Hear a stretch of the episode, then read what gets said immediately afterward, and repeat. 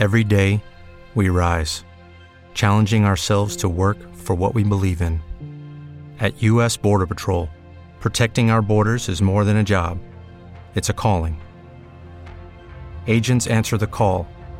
working together to keep our country and communities safe. If you're ready for a new mission, join U.S. Border Patrol and go beyond. Learn more at cbp.gov/careers.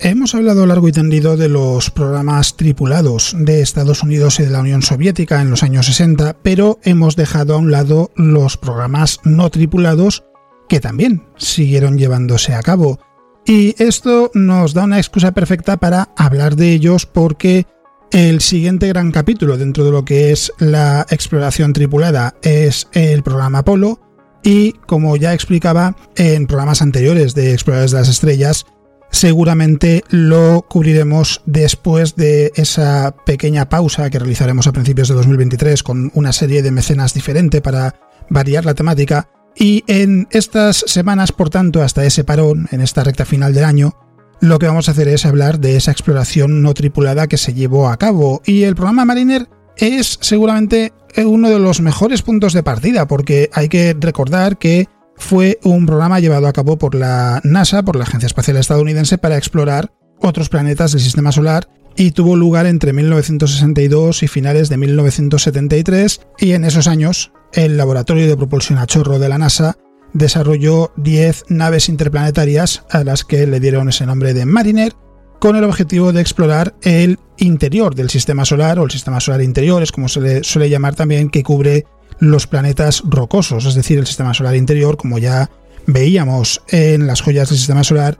está compuesto por Mercurio, Venus, la Tierra y Marte. Y por tanto el programa Mariner lo que buscaba era visitar por primera vez Mercurio, Venus y Marte.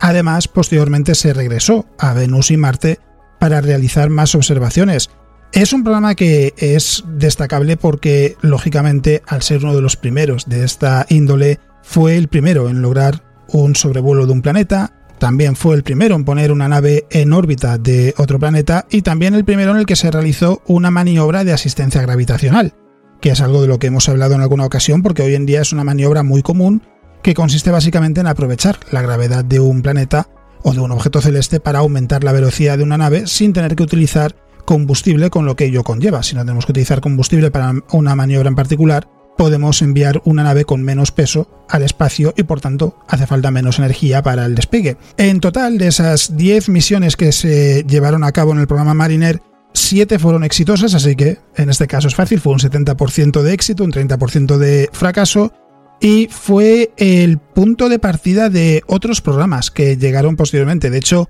seguramente no es ninguna bobada, ninguna exageración decir que el programa Mariner es el padre del programa Voyager, que es mucho más conocido hoy en día porque las ondas Voyager 1 y Voyager 2 siguen explorando el sistema solar, pero también es la madre, si queremos, por no repetir el rol, del programa Viking, que también envió sondas a otros planetas del sistema solar y que en realidad estaba basado en una de las naves del programa Mariner. De hecho, es que del diseño de aquellas Mariner originales salieron naves mucho más modernas, mucho más recientes que, partían de aquella misma base. Estamos hablando de cosas como, por ejemplo, Cassini, que en esencia está basada en un modelo de naves de lo que fue el programa Mariner que se desarrolló posteriormente. Es decir, a lo largo de los años, lo que generó aquel programa se ha ido eh, extendiendo, ha ido perdurando, lógicamente con evoluciones, adaptaciones a la tecnología de cada época, y por tanto es un programa importante no solo por lo que consiguió, por ser el primero en cosas como realizar un sobrevuelo de un planeta, sino también porque sentó las bases de otros programas espaciales no tripulados que la NASA ha llevado a cabo. Así que lo que vamos a hacer en este programa es repasar qué sucedió en el programa Mariner y cuáles fueron sus grandes logros. La astronomía es mucho más divertida cuando no eres un astrónomo. Brian May.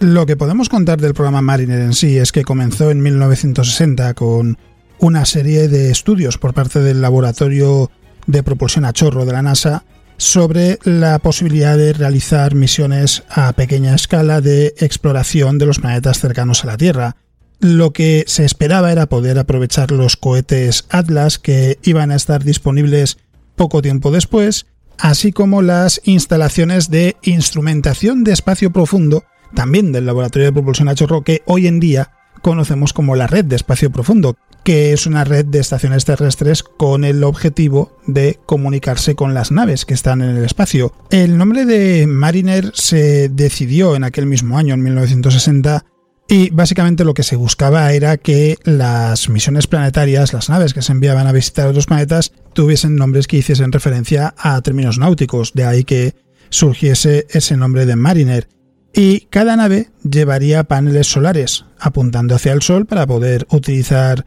su energía y una antena que apuntaría a la Tierra para poder enviar los datos. Cada una llevaría diferentes instrumentos científicos, algunos serían por ejemplo cámaras que tendrían que apuntar al objetivo que se fuese a estudiar y otros eran instrumentos que no había que apuntar en ninguna dirección en particular y que estudiaban cosas como los campos magnéticos o las partículas cargadas. Los ingenieros del laboratorio de propulsión a chorro lo que sugirieron fue que las naves Mariner estuviesen estabilizadas en tres ejes. Eso lo que quiere decir es que a diferencia de otras naves, no girarían sobre sí mismas, y cada proyecto del programa Mariner fue concebido para tener dos naves que se lanzarían en cohetes separados en caso de que hubiese dificultades con alguno de los cohetes que en aquellos momentos todavía no habían sido puestos a prueba de una manera exhaustiva. De hecho, las misiones Mariner 1, 3 y 8 se perdieron durante el lanzamiento y sin embargo las naves de apoyo sí que fueron capaces de...